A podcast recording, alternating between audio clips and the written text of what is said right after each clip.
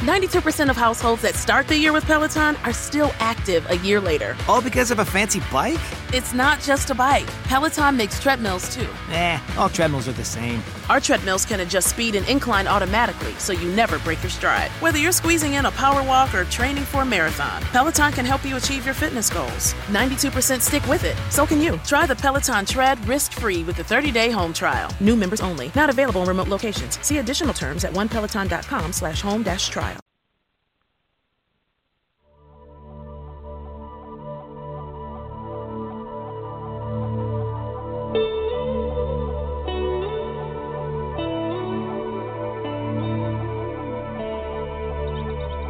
Hello, and welcome to The Nature Connection Science, Wildlife, and Environment Radio with your hosts, Lisa and Nancy.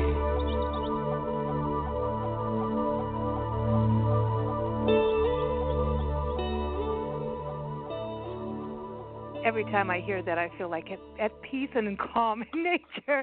Uh, welcome, everybody, to our Nature Connection show here with Nancy and Lisa. We're the crazy mother daughter travel team. Uh, we travel across the country full time, documenting parks on our Love Your Parks tour, and also we publish two digital uh, publications. We've got Big Blend Radio and TV magazine that does cover nature and wildlife, and also Parks and Travel magazine. You can see them both at uh, bigblendmagazines.com. Today we're recording a podcast with naturalist David Parrish, and uh, we're actually we're sitting. It's a beautiful sunny day here in the desert. Yeah, we're yeah. just outside Joshua Tree National Park. We're at our friends in the historic uh, Homestead Inn here in 29 Palms, California. Unfortunately, we can't be in the park because at this point the COVID virus shutdown is is happening. Um, and I'm excited because David has written a book. It's called The Gyroscope of Life Understanding Balance and Imbalances Mm. in Nature. So I want to ask, is that does I that like go it. to politics? Anyway, but it releases through Pocahontas Press in June 2020. I encourage you to go to their website, pocahontaspress.com. Uh, but you know, when you talk with anybody who's into science, biology, and nature, you know, you do want to talk about viruses and things too. But especially his book. But welcome, David. How are you? I'm fine, Lisa. Thank you very much for inviting me to join your listeners on Nature Connection. Yeah. And hello, Nancy. Mm. you know this is cool because it says science in there how often do you get to hear science podcasts you know for the general public and not just you know you know folks like us that geek out on it you know um but i love the title of your book the gyroscope of life and i you know the, as soon as i saw the title i was like i wonder how many people can even remember like a gyroscope thinking about cells thinking about all those things that we don't see to the naked eye half of the time um and i think that's kind of your, your premise of the book is we don't always see what's going on in nature. We we we do not. And and I think maybe I well, I grew up loving gyroscopes. There was a toy that I grew up with as a boy. And uh, I'm not sure that people relate to gyroscopes as much as I do. Uh, do, do you know gyroscope? I Know it remember having having one, but I remember uh, my brother was really cool. Like he could put it like in the palm of his hand, and it would keep spinning, and I couldn't Uh-huh, do that's that. it. Yeah, he could it, do that, yes. and could yeah, and then he later he became a gymnast. So he had that like balance thing. I couldn't do it. Yes. I mean, it was always like, oh, I'll buy. Mhm. Yeah. I had The, a the gyroscope. fascinating. Yeah, I'm sorry. I said I had Okay. one too as a kid. A gyroscope Oh, and a okay, good. microscope. And a microscope. Okay. Yeah. Great, great. yeah. Well, the fa- the fas- the fascinating thing to me about the gyroscope was, and still is, that you could set that little wheel spinning, and then Mhm. set the whole device at any angle you wanted to, and you would think it would tip over. It's so tilted, and yet it remains in that position as long as that wheel is spinning. There is that balance uh, Hmm. that it that it has that uh, makes it a just a, a marvelous demonstration of the laws of physics, actually. But it, it it makes a for me a great metaphor of trying to explain or understand what's going on in life as well. So would you use it to explain our solar system? Well, it certainly has elements of that. Uh, I hadn't thought of it that way. I was really applying it throughout this book, anyway, to uh, various levels of, of complexity of life, from the cellular level on up to a, a whole plant or animal, such as a you or me, uh, Mhm. but it applies or can be used to describe what's going on at the level of of ecosystems. There's a balance Mhm. uh, there that that is, to me, gyroscopic like. At least that makes a, for me, a, a cool metaphor. yeah.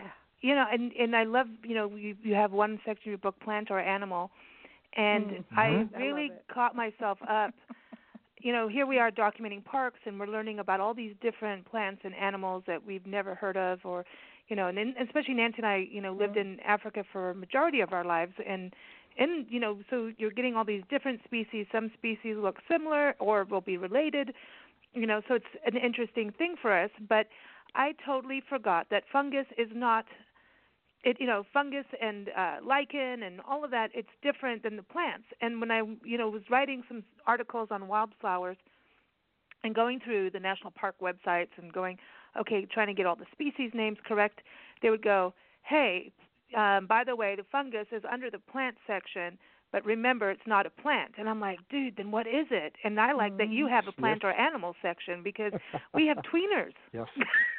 yes. Well, the the fact is, for a couple of thousand years, we thought, well, longer than that probably, everything that we knew that was alive was either a plant or an animal. Mhm. That was, you know, from Aristotle's time on, and going back behind Aristotle, uh, all living things were either plants or animals. Um, yeah. But as we began to learn more about biology, and especially as our technology became better, we realized there were some things that weren't either plant or animals. I'm thinking, you know, things that you could see in that microscope that you got. You could perhaps Mhm. see some bacteria in there, and and things Yeah. that weren't clearly, you know, the things that we describe as plants or animals.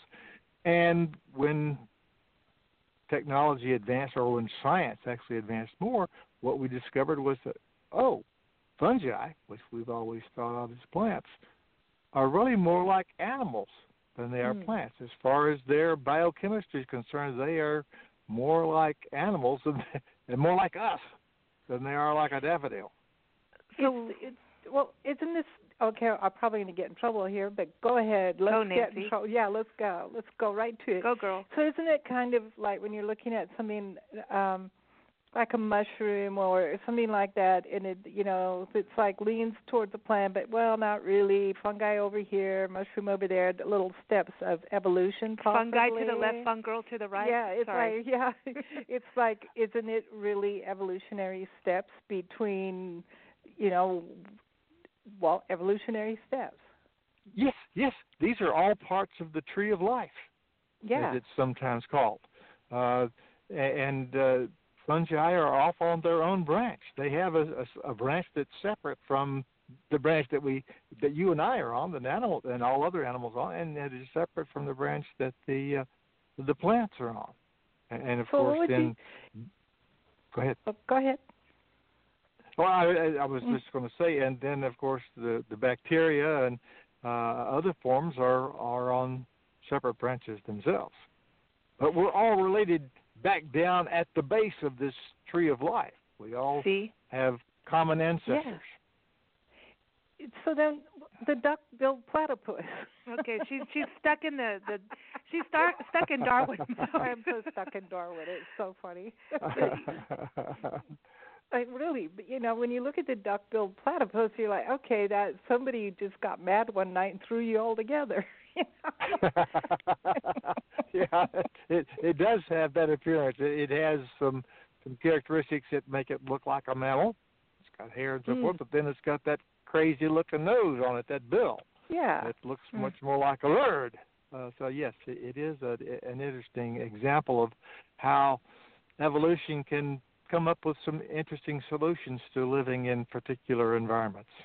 okay so particular now i have to go go to hyenas because they're hermaphrodite no i want to bring this up because people shy away from this all the time so david know. i have to bring this up.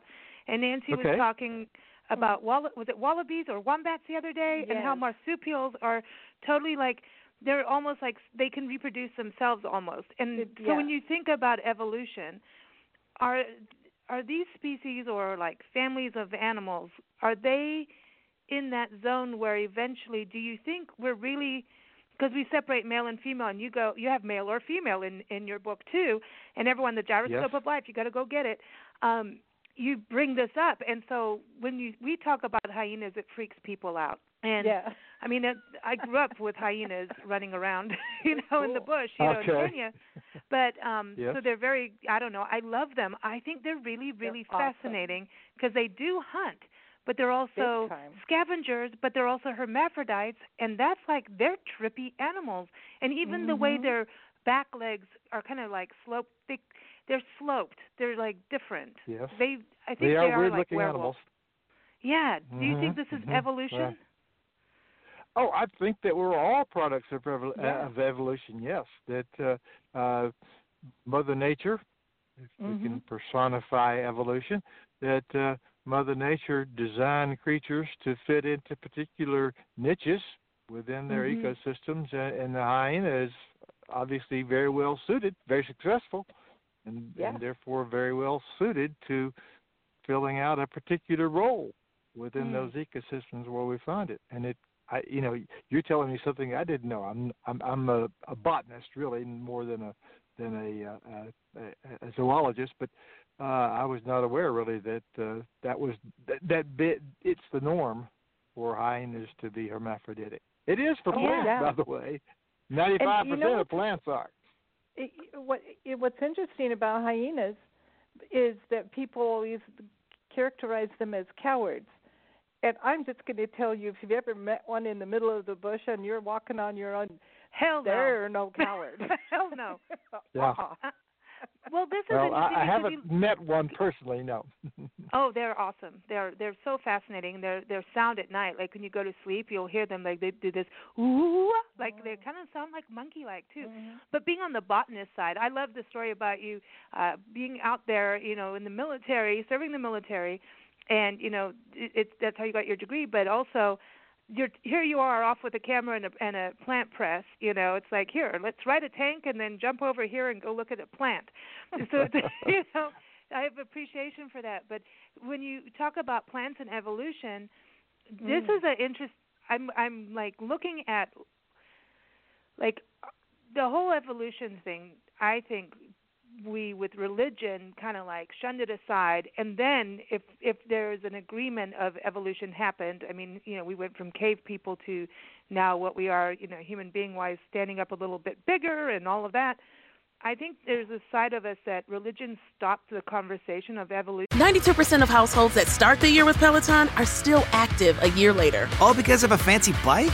It's not just a bike. Peloton makes treadmills too. Eh, all treadmills are the same. Our treadmills can adjust speed and incline automatically so you never break your stride. Whether you're squeezing in a power walk or training for a marathon, Peloton can help you achieve your fitness goals. 92% stick with it. So can you. Try the Peloton Tread risk-free with a 30-day home trial. New members only. Not available in remote locations. See additional terms at onepeloton.com slash home dash trial. 92% of households that start the year with Peloton are still active a year later. All because of a fancy bike? It's not just a bike. Peloton makes treadmills too. Eh, all treadmills are the same. Our treadmills can adjust speed and incline automatically so you never break your stride. Whether you're squeezing in a power walk or training for a marathon, Peloton can help you achieve your fitness goals. 92% stick with it. So can you. Try the Peloton Tread risk-free with a 30-day home trial. New members only. Not available in remote locations. See additional terms at onepeloton.com slash home dash trial. and and doesn't Yeah. want to look at what we are as evolving but i also think there's the evolution in regards to how plants and animals and birds how communication is happening how um you know birds are changing how they get their food plants are changing even just because of human factors of changing it a plant a native plant and adapting it and grow, playing you know, hey i'm sorry but we're playing god so that we can have a garden that looks manicured. You know what i mean? So i Mhm. feel like evolution is not just that natural thing that we would see in in natural history books but evolution is now and humans are creating evolution. We we are. The the the whole process of domestication, whether we're Mm, talking about plants hmm or or animals, is Yeah. really a human directed evolution. Some of it was perhaps thought through.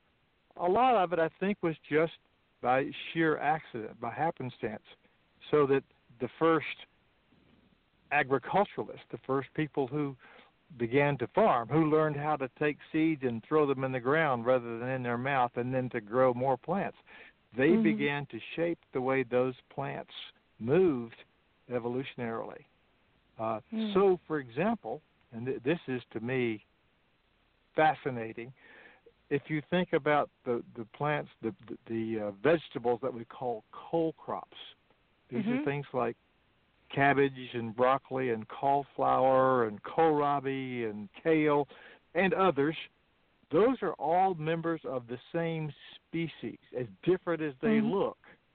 They all arose within the last 10,000 years at most from a single common source. It, it, it's a it's a plant that is still a weed in the Mediterranean region, but Oh, funny. over many human gener- generations, people selected for mutants. You know, Mhm. the, the natural changes that occur from one generation to another, selected for mutants that were more like cabbage or more like cauliflower or more like broccoli, and we ended up with those many different kinds of plants that are really all still the same species. That that uh, that led to their domestication. You know, dogs are an example from the animal world. Think about how different dogs are. They're all Oh, the yeah. same species. Like look at a wolf Uh, and a chihuahua. Yeah, yeah. Uh, they they they are well.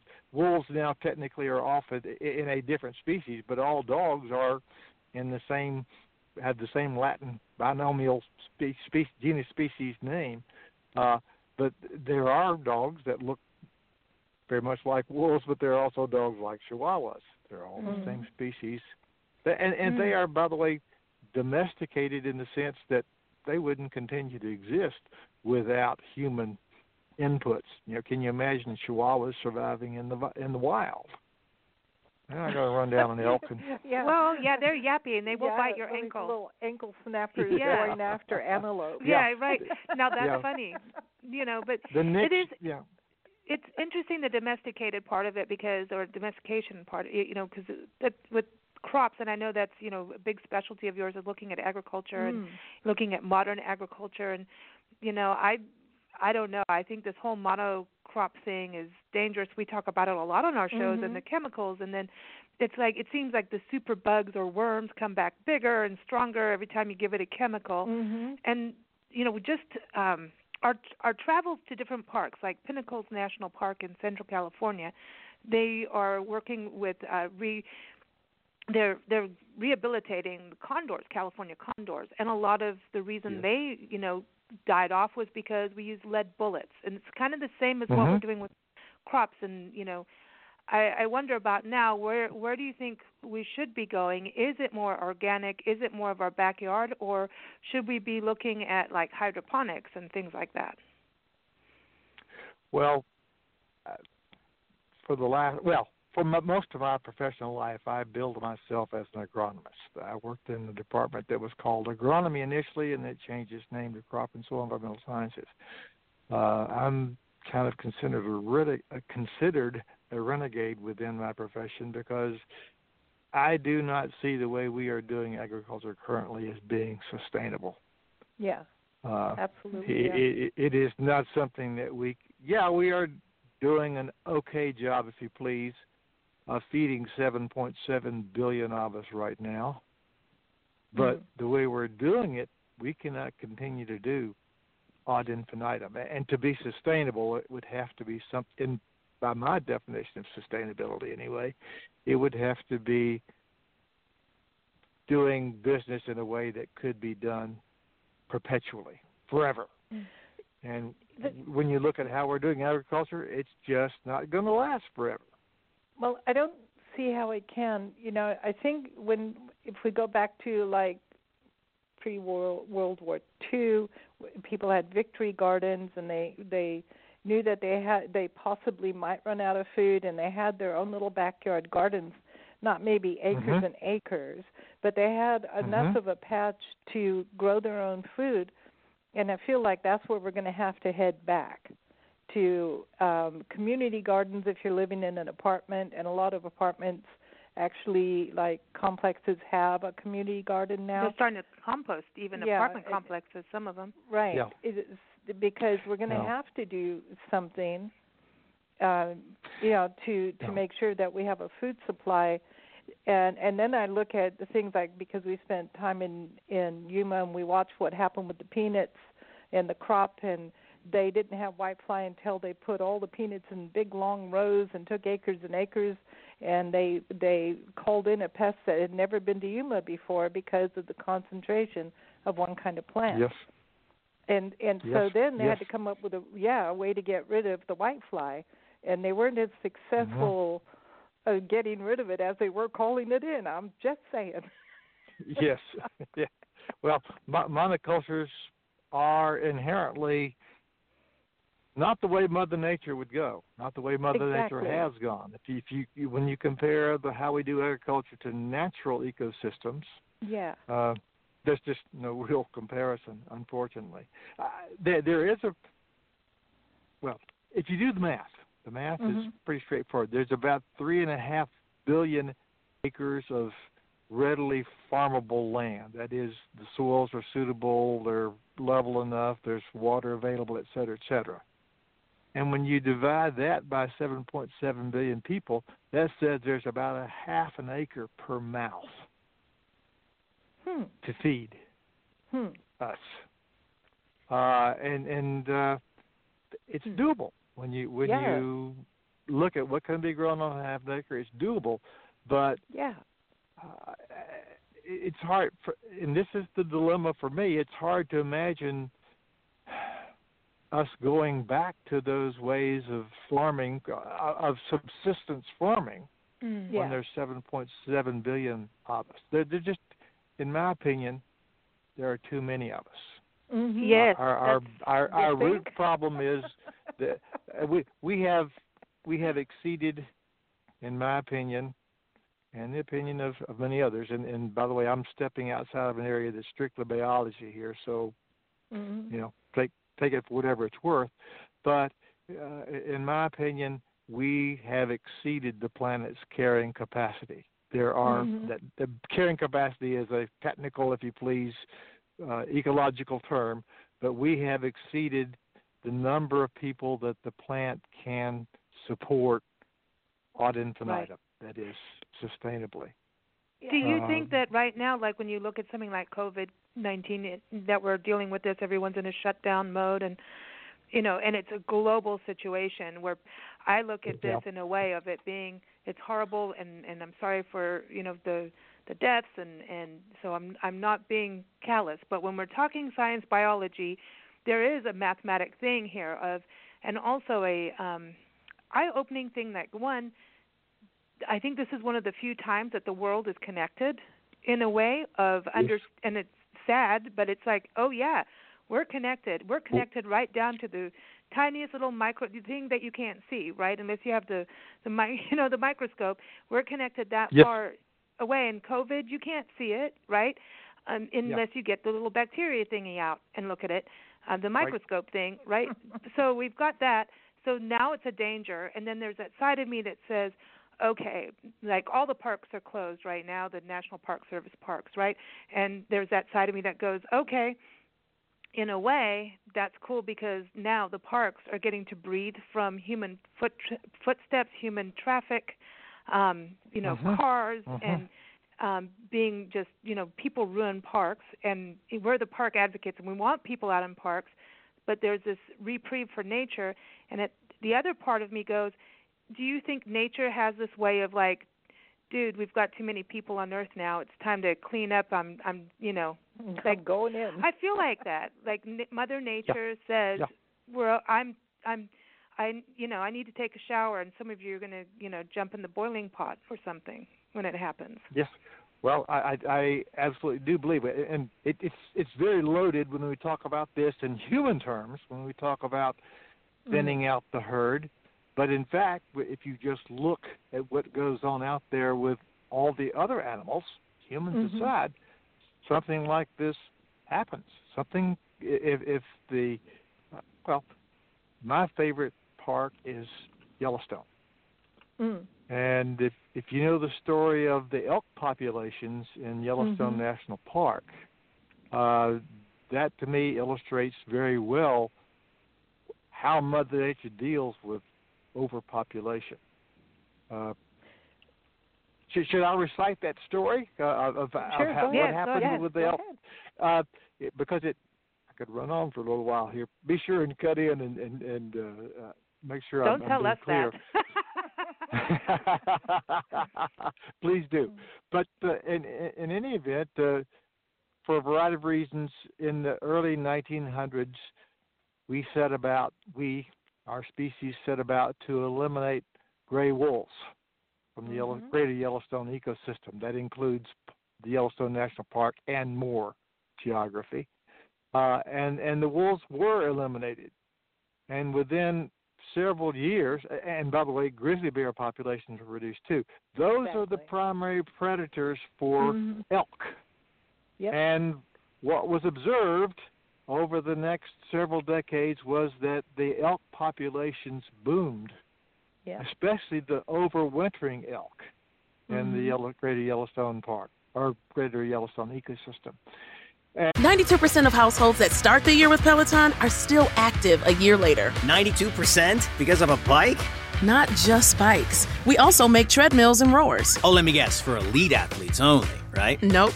It doesn't matter if you're an avid exerciser or new to working out. Peloton can help you achieve your fitness goals. 92% stick with it. So can you. Try Peloton bikes, tread, or row risk-free with a 30-day home trial. New members only. Not available in remote locations. See additional terms at onepeloton.com slash home dash trial. Membership fees apply after free trial. Cancel anytime. Can I be real for a second? That goal you have to exercise and eat better, you really can do it. But nobody is going to do it for you. And nobody has to because you can do it if you have the right tools and a community that cares about helping you get results. And that's us, Beachbody. It's as convenient as your TV or laptop, but you need to decide that you're worth it. Let us help you succeed. Here's how. Go to beachbody.com to claim your free membership and start feeling great. And uh, because their numbers were so great, they began to browse on the aspens and they began to browse down all of the vegetation around the streams, et cetera, et cetera. And the whole ecosystem suffered. But so also Yeah. did the elk. Uh, Mhm. Their fertility levels went down, disease Mhm. levels went up, et cetera. Uh, wolves were reintroduced in the 90s. Guess what happened to the elk population? You see, it, It went down. Can't, It you just balance. can't do this. The- that's the balance thing. The balance was restored when we let the wolves back in to Mhm. repopulate that niche that we had eradicated. you know sometimes you know the people who make these decisions i wonder how much do they really know about the the wildlife that they're attempting to manage and for example i learned in kenya which was in the south africa like the let's take the kudu for example only eats really one kind of leaf and Mhm. it can only eat so much of a leaf off of one particular plant before that plant makes its leaves instantly more bitter so that Hmm. the brow- the browser has to move on and go to a different plant so that plant can survive and so Mother so, Nature is smart. yeah, it's so intricate. But then we come in as humans with with none of this knowledge, or or maybe we don't care because money comes first. Just gonna say that.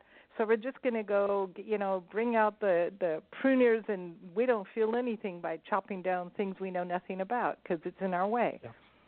And so I think there's much more that we don't know than that we do know. Quite Mm. frankly. It, it, we know so. I doubt that we know one tenth about the plants on on this earth. I doubt if we even know ten percent that of what we need to know. I- I, I Of of yes, of what is to be known. Yeah, we're still learning. Lots to Yeah. learn. And okay, going to plants, right? So the plants to me are really fascinating, and I that's what I really love about your work is that I think that we look at plants and and it always goes under the horticulture thing, and I love gardens and gardening and plants, and I always wanted to write a book about like the history of plants and kind of showcase like this is what the potato used to look like in nature, you know. I love it. and bring Mhm. it to what we've done Uh-huh. now.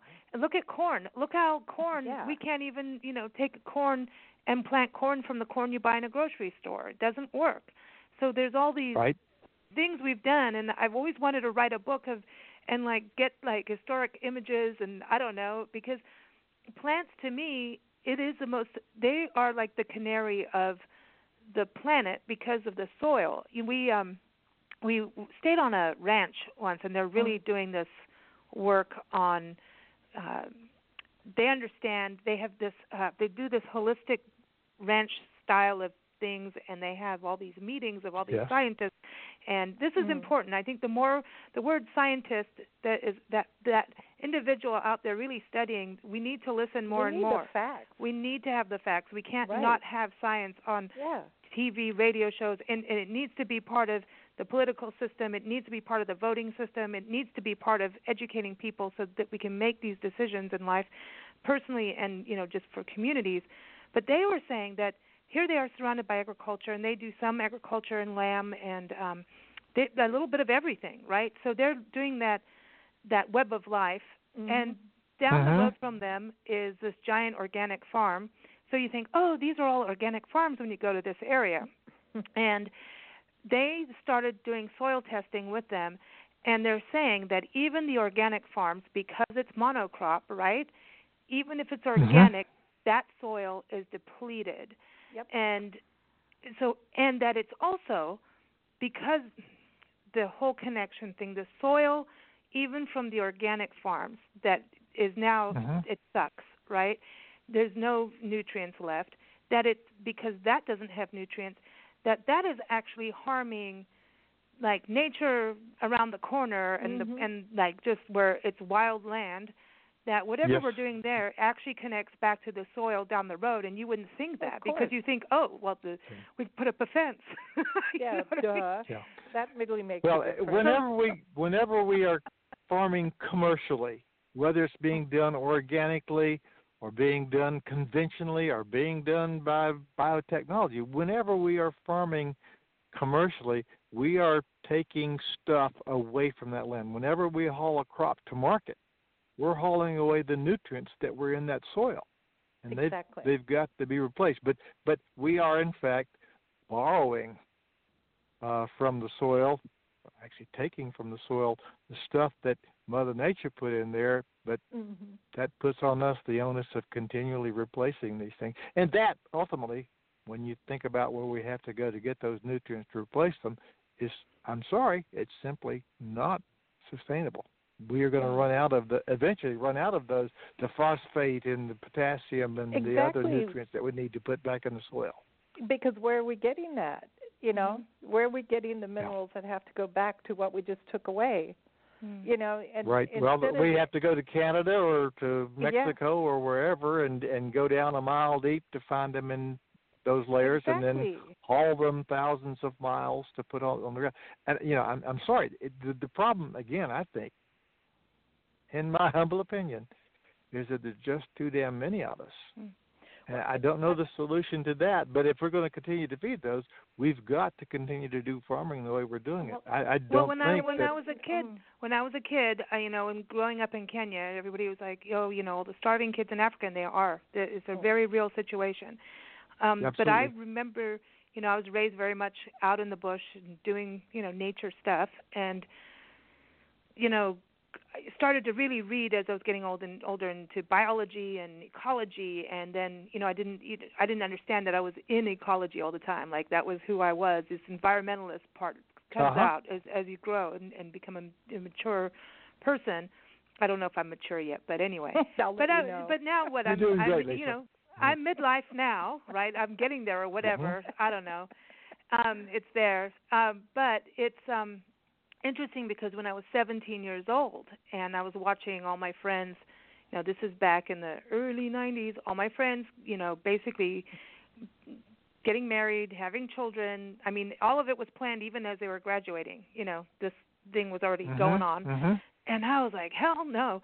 And I'm Hell not doing no. that. And I made a decision then that I would never have a child. And and if it happened in my life or I adopted one or it, it did happen, of course I would embrace Yeah. it. But um and do it. But I made this decision. It was this whole organization. I read this thing on uh overpopulation and there was like Mm-hmm. this, you know, uh take the pledge of zero population growth. Like don't be don't add to it and I made this Yes. choice and I've stuck by it. I mean, to the point of like, n- like I don't even go on dates or anything anymore. I travel and look at nature. I mean, I'm just like, it's not happening, and I refuse. I refuse because of this. Because I don't, you know, and I don't want to put chemicals in my body other than wine. You know, and and, the, and tequila once in a while. Yes. That to Uh-huh. prevent it, I'm like, I want to. Be, I I don't want that, and that's Okay. kind of I commend you. Lisa. I commend you. I know. That, People that, get I, mad I at wish me, though. many more people. Yeah. Well. Here's the- it's not only that it, we it's have a loaded so sort of many. issue. Mhm. It we live so much longer, Mm. and we have an Yes. emphasis in this culture of living as long as possible. Okay, so Mhm, not only mhm. are we it, we have so many more people than the Earth can carry, but we're also living a lot longer. So I Mhm. do think there is a solution to that that is humane in that um, you grow your own veggies. Just start growing your own garden because people have take out the oh I want to swear take out the lawns. Just get rid of the lawns. Grow some nice flowers so you can look pretty from street view. Behind the flowers, grow some vegetables and feed your family Native something plants. with with the right soil and Mhm. um you know and do that and don't reproduce. For those who have the ability, that's great. I really agree. Yeah. Totally. Yeah Yes. and but are we allowed? Okay, David. Though, is it wrong? Like, you know, because I rarely talk about this on the show about like the zero population growth. Like, can we just say like, come on, like, think about it before you do it? You know, oh hello. you know what I mean? I'm just saying. Man, Uh, I taught you yeah, well. Yeah. I know I'm going to get in trouble after this, but I mean it. Well, we probably all will, but but I, I yeah, I think there, as I said, they're just too many of us. We we have exceeded the planet's carrying capacity. yeah It's already beginning to affect us. You know, but do we like care because a ninth of the world's live, people are going to bed hungry every night. but sorry, do we care this is the thing do we actually care because are, do are we so selfish that we only care about us and our own family possibly and we're going to live at somewhere between 60 to maybe a 100 years do we really care as long as that 60 to 100 years is okay for us I think the the, the problem just seems too enormous. It, it, it's something you know. How how do you address this? How do we solve a problem of having 7.7 billion of us living on this earth, and maybe there should only be two billion yeah. or less? And Uh, then we think it's more you know, precious too. We'd have, we'd think about life being more precious too. Yes. I think things are taken so for granted now, and this is kind of the way the, the this pandemic thing is. I kind of think people are starting to think about, you know, things a little bit more than being so rushed, and and actually have some gratitude for life. You know, Mhm. Mhm. I just Well, okay, Mhm. if you're in the hospital right now and you've got uh, people with the virus and you don't have enough respirators, and you have to make a choice: who gets what respirator, who gets them, and who doesn't. horrible. How do you know? Mhm. That's yeah, man. Yeah. It's it, it's it's we've yeah we've but this is the whole thing about what you've written and everyone again it's out gyroscope go get it uh, the gyroscope of life understanding balances and imbalances we're talking about that now in nature i love it because you really show the web of life and that's Mm. something that um i think the more we can teach kids this you know and i think your book is a way that because Mhm. you tell your personal stories that people can identify with things maybe you know getting out in nature when they were kids or, Yeah. but if the more we can do that and get the adults involved with the kids you know to understand and have yes. that joy of looking at a bug looking at a bee on a plant you know i think that's what's and beautiful about what appreciating you've done. life. Yeah, appreciating life, all life, the the whole collective. Uh, we we tend to be thinking of life as just what's tied up in Homo sapiens, but uh, Mm. life is so much more than that. And unfortunately, Homo sapiens are we Homo sapiens are screwing it up. Mm. mm. I know, uh, and we're in the- my the humble with- opinion. We're the ones with the thought. You Mm. know, we always say animals don't really have the thinking process that we do.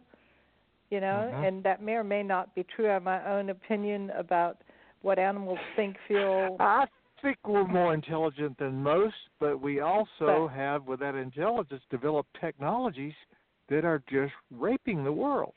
Yeah. So how uh, intelligent it, are breaking we? then? nature. Yeah, well, Right. we're, we're not being intelligent in our use of technologies. Absolutely, I would agree. That's for sure. I want to ask you because I know that you're up in the Appalachia side of the world, the Appalachia side of the world, and Uh-huh. and that you live on 30 acres in the hole in the woods, right? Cool. Now, yes, yes, that's our place. have Cool. you noticed on your land any changes? You know, like just living out there, is there any change through the years that you've seen and, and witnessed because, you know, of human life or what's it what's it Oh like? yeah, it, it's got to be it- cool. I I had I had the almost religious experience uh, 50 years ago of uh, going out and standing in a uh, probably a hundred acre uh, plot of virgin timber in the Mhm. eastern here here in the Appalachians. This was in an area where the trees were some of them 20 feet in diameter Wow. and uh, 200 feet or more tall. These were huge poplars and oaks and and other trees, and then the understory was was gorgeous in its own way. But it, it the, the experience was kind of like walking into a cathedral in in uh, in Europe, you know, with these huge columns and the ceilings that go to you know infinity almost. It seems like that's what this ecosystem used to look like. Uh, this I'm I'm getting back to answering your question. I've gone off on a tangent here, but what We I can have. say about what I've observed, yeah, what I've observed on our little 30 acres is that it's slowly moving back toward that. Uh, it it Cool. is was cleared uh, before we bought the land. Probably 20 or 30 years before we bought the land, it was clear cut, Oh. and Uh, then and then just left to grow willy nilly. Uh, Hmm. Mother Nature does have a good way of of covering up those scars, but uh, it Mhm. takes a long time to get Yeah. back to a stand like I stood in. And it's you know we're still probably if it were allowed to continue uh, hundreds of years from getting back to that state. But Mm. I can testify that in the time I've observed it in the last you know 20 plus years that we've lived on uh, at Hole in the Woods, it's it's you know Mother Nature is doing her thing. It's moving back toward that pristine state. That's It'll never make it because somebody, yeah. We, we, when someone lets it be, it's it's interesting to me to be able to watch that. You know, um, Greg Graffin, he's a, the lead um, musician in the band Bad Religion, and he wrote a book that also kind of deals with this issue that we have. And he has a big piece of land up in Maine. I think it's in Maine. I can't remember. It was Uh-huh. a long time ago that I read his book, and he was talking about like he has ancient fossils on his property Oh, and cool. bones Cool. of things and Mm. he won't let people take them out. Good. And people are mad at him Yeah. because he's like, "No, we need to just let nature do whatever it is hmm and just Yep. leave it Yep. and get the hell over it." he's just like, "Let it Mhm. be." And all these, you know, people want to dig things up and he's like, "Nope, we're leaving it. I'm not touching it. Everybody else does this Good and for that to their land over the season." Yeah. And he's like, "I don't care. You know, I don't care if it all turns to oil and no one touches that." That's what it's going to do, and let nature have its process. And he won't touch anything on his land, and it really bugs people, you know, that he won't garden or whatever. And, and he's really learned. It changed his whole life. And it and it's Well, interesting that his does- band name is Bad Mhm. Religion, you know, because I also you know reading about your you He's know got childhood. some good things there. Yeah, there's Yeah. some good things, of religion, but it, it's um it's an interesting thing when you look at um religion and where we are today, and I think that's something that is rarely talked about, and I really applaud you for for bringing light to this because it is a different and it oh I'm going to so get in trouble. It's almost like it shouldn't be ignored because it is something that every culture has uh, some kind of belief system, and it's very interesting that they all kind of align in some ways, even though we have to fight and kill each Mhm. other over it. But it is about how baby too many babies are produced, and there is that part of it, and it really harms education. I think when um, religion and you know science and the cloth. But I feel like now we're getting better at that. Do you feel that that we're getting better at science and I think I think there's some growing awareness. I, I I'm a little discouraged sometimes that there has been this anti-science, if you please, Oh, movement yeah. uh, that that Mm. is has grown in some circles. It's it's partly political, but it there are other Yeah. overtones to it, in my opinion. Uh, Mm.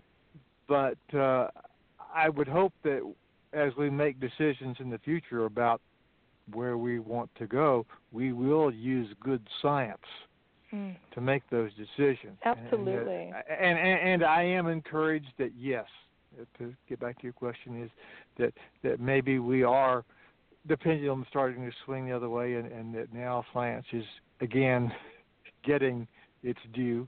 Uh, Mm. But we'll, we'll see. Yeah, it takes I'm, a virus, I'm, right? I'm hopeful. Yeah, well, I think well, I think what I- what that- I think it's interesting. You know, here we are in the middle of a, a virus, and everybody's running to the doctor. Hello, they're scientists. Hello, yeah, Mhm. wakey wakey people. they've been saying something Hello. for a while. Hello. for a while, but you know, well, we really Yes. appreciate that you've you know written this book, and everyone again, it's the gyroscope of life. Understanding balances and imbalances in nature It releases in June through Pocahontas Press. So you can go to pocahontaspress.com. Uh, you, of course, Amazon, all those places end up with books, right? But it's also great to really support your local bookstore and go to your bookshop and say, hey, can you order this for us? And uh, that's a really good way of. Remember, we're all in it together and that's We it. we got to support our together. small our small businesses Mhm. and independent authors, independent publishing houses as best we can. So again, pocahontaspress.com is the website to go to. We want to thank you, David. Uh, everyone, again, it's David Parrish, uh, who's the author and uh, naturalist. Thank you so much for joining us. I wish we were sitting in the woods having wine or beer in your case, uh, you know, together Yes. because it, yeah, but we'd solve all the world's problems. Yeah, we would. we could take We would. over. we could take it all over. we could talk about them anyway. Well, thank you, Lisa yeah. and Nancy. I have really enjoyed being on Nature Connection. Thank you so much. And audience, thank you for joining us. You can keep up with our shows and podcasts at bigblendradio.com. And we always love to play uh, special music for our guests and, of course, for you, our listeners. And today's song, which we haven't played in a while, and I love it, it's called Loving the Land. And it's from Wally Lauder. He's a singer songwriter based out of Tucson. So keep up with him at wallylauder.com. But here it is Loving the Land. Thanks so much, David. Thanks, David. hmm Bye bye.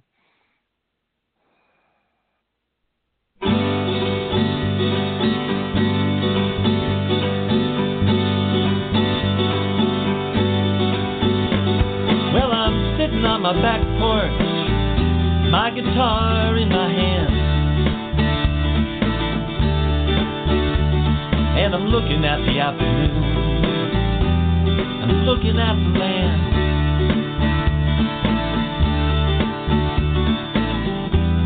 It's got that honey colored light, golden rose reflecting from the steps outside and asks me, What are you doing, hon? And I'm loving the land. I'm just loving the land. I'm loving the land. I'm just loving the land. My corner, must have Buddha at my side. And if I had any worries, I've left them all behind.